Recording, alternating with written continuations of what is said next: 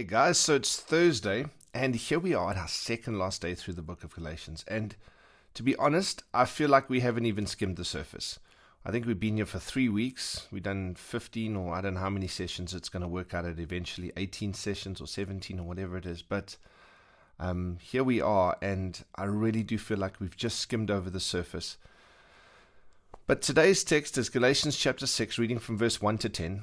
And Paul says, Brothers and sisters, if someone is caught in a sin, you who live by the Spirit should restore that person gently. But watch yourselves, or you may also be tempted. Carry each other's burdens, and in this way you will fulfill the law of Christ. If anyone thinks they are something when they are not, they deceive themselves. Each one should test their own actions. Then they should take pride then they can take pride in themselves alone without comparing themselves to someone else. For each one should carry their own load. Nevertheless, the one who receives instruction in the word should share all good things with the instructor. Do not be deceived. God cannot be mocked. A man reaps what he sows. Whoever sows to please their flesh, from the flesh will reap destruction. Whoever sows to please the Spirit, from the Spirit will reap eternal life. Let us not become weary in doing good, for at the proper time we will reap a harvest if we do not give up. Therefore, as we have opportunity, let us do good to all people, especially to those who belong to the family of believers. And so in today's text, Paul is talking a big concept around grace because he started out at the beginning of Galatians talking about grace for you, you know, for the individual. But as we get into the end of the book, he's spreading it wider and he's saying it's not possible for you to live in grace yourself um, and live in, in a grace isolation bubble because grace will always give birth to wanting to love others and care for others. That's because grace, like we said yesterday, becomes this channel. It's not only a gift in itself, but it is also the wrapping or the channel within which all the other gifts of God are extended to us. And then we're able to um, love other people with those things and receive forgiveness and love and grace and, and all that all that kind of stuff. So Paul is talking here about what does the environment look like where a community is functioning in grace. And friends, this is why it's so important. This is why it's not this is why Paul's saying grace is a two way street. I have to be able to receive grace, but I have to be able to extend it. Because if we are in a community where we are all extending and receiving grace together, that grace grows within that community and it becomes a healing community for people. Let me explain. So, Paul's saying here that grace is not only something for me to receive, but grace is something for me to extend. And he says, so he's asking this question, oh, horror of horrors, what if you see someone stumble or fall or get caught in sin? Now, he's not, not talking about someone who's habitually sinning, is not a Christian, has no relationship with Jesus. Not what he's talking about. He's talking about within the church.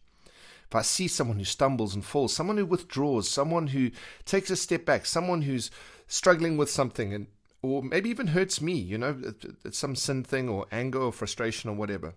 Paul says, we have a responsibility to see that person restored.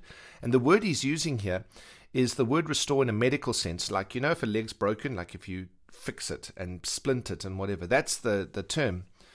And I think it's such a beautiful response because I think our response to sin so often is, in myself and in others, is I want to either pretend it never happened. You know, when something happens between us, well, let's just pretend like it never happened. You can't pretend like it never happened because it did. You can't stick your head in the sand because nothing's been dealt with. It hasn't been healed, right? The medical hasn't been restored. That's just ignoring the fact that there's a broken leg in the room. Or what we do is we react harshly and we demand penance of others and of ourselves. And Paul says, no, when we sin and when we fall, there needs to be restoration, healing. And the beautiful picture he paints here is he says that we need to restore others in the light of our own weakness. And I've I've had um, a few people over the years challenge me and, and Cindy, challenge Cindy and I about um, our approach to leadership, where they go, "You're being too vulnerable. You're being too honest." Um, but friends, I would I would rather lean into the side that I don't have it all together, that I'm not perfect. Um, uh, Jesus was the only one who was able to operate from that place. That if I am aware of my own weakness, then I restore you with gentleness and with grace, because I understand that me, that tomorrow it could be me. I could also fall and stumble. I'm not perfect and I don't have it all together. Um, someone wrote this once. They said, Nothing reveals the wickedness of legalism better than the way legalists treat those who have become caught in sin. Stuff like Christians don't do that, How on earth could you do that? Jesus died for you on the cross. What's wrong with you? And what happens is we make a repentance and uh, penance um, uh, about getting even rather than restoration. God's never trying to get even with us. Jesus paid the price for us. We are even and square with God because of what Jesus did on the cross. We don't have to become square with God ourselves anymore. We need to be restored. And friends, that understanding of the freedom and the forgiveness that we've been given is unbelievable. And, and we should be free to extend that same grace to others. That's exactly what Paul is saying here. Um, and I think the reason we don't is because when I do see others sin or see others fallenness, it makes me uh, afraid. And I go, what if I'm exposed? What if people see what I've done, you know, on one side? Or on the other side, I look at them and I go, well, at least I'm not that bad, you know? And both ways, I make it all about myself. And it's not meant to be all about myself. It's meant to be about the other person and about seeing them restored and come back to relationship with Jesus. It's and it's it's such an out there thought. So and then Paul goes on, and I love this. I love what he does here. He goes, "Oh, you guys, you guys want to, you guys want to uh, fulfill the law? You really want to fulfill the law? You crazy legalists?" He says, "Didn't you hear what Jesus said about the law?" And in John 13, Jesus said this A new commandment I give to you, that you love one another as I have loved you, that you also love one another. As I have loved you, that you love one another. That's the commandment.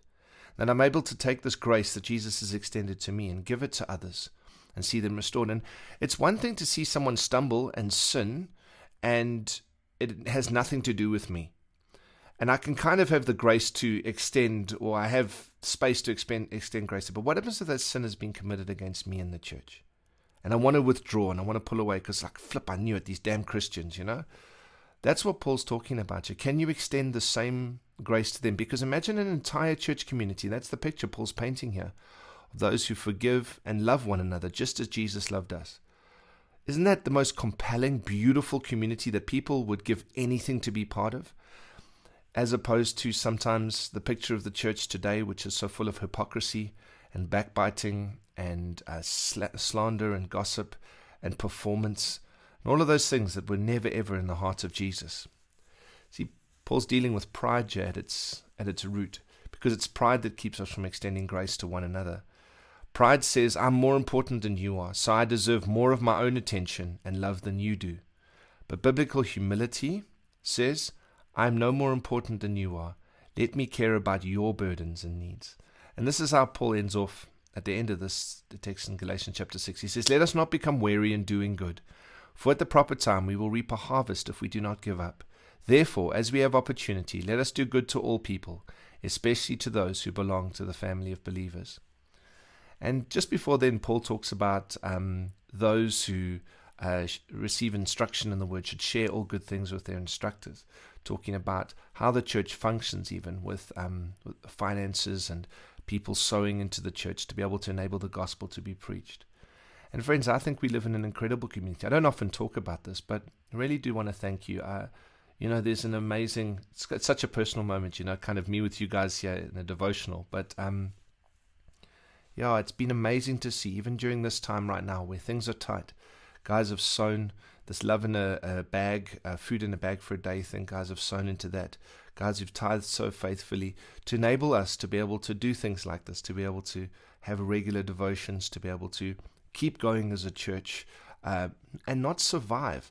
I mean, we are thriving and pushing forward. There's this real idea and understanding of the church at the moment where um, it feels like as a community we're going, what is for the greater good of us? And so, for those who, who have sown, thank you so much, guys. I, I really just wanted to take a moment to say thank you. Money's making a huge difference um, in the lives of, of the church community and beyond Center Church as well. Can I say this on every front? Um, let's not grow weary in doing good. Let's keep loving, keep forgiving, keep building this community of grace because it's the heart of Jesus and it's His family after all. So, love you guys lots and can't wait to speak to you guys tomorrow in our final devotion around Galatians.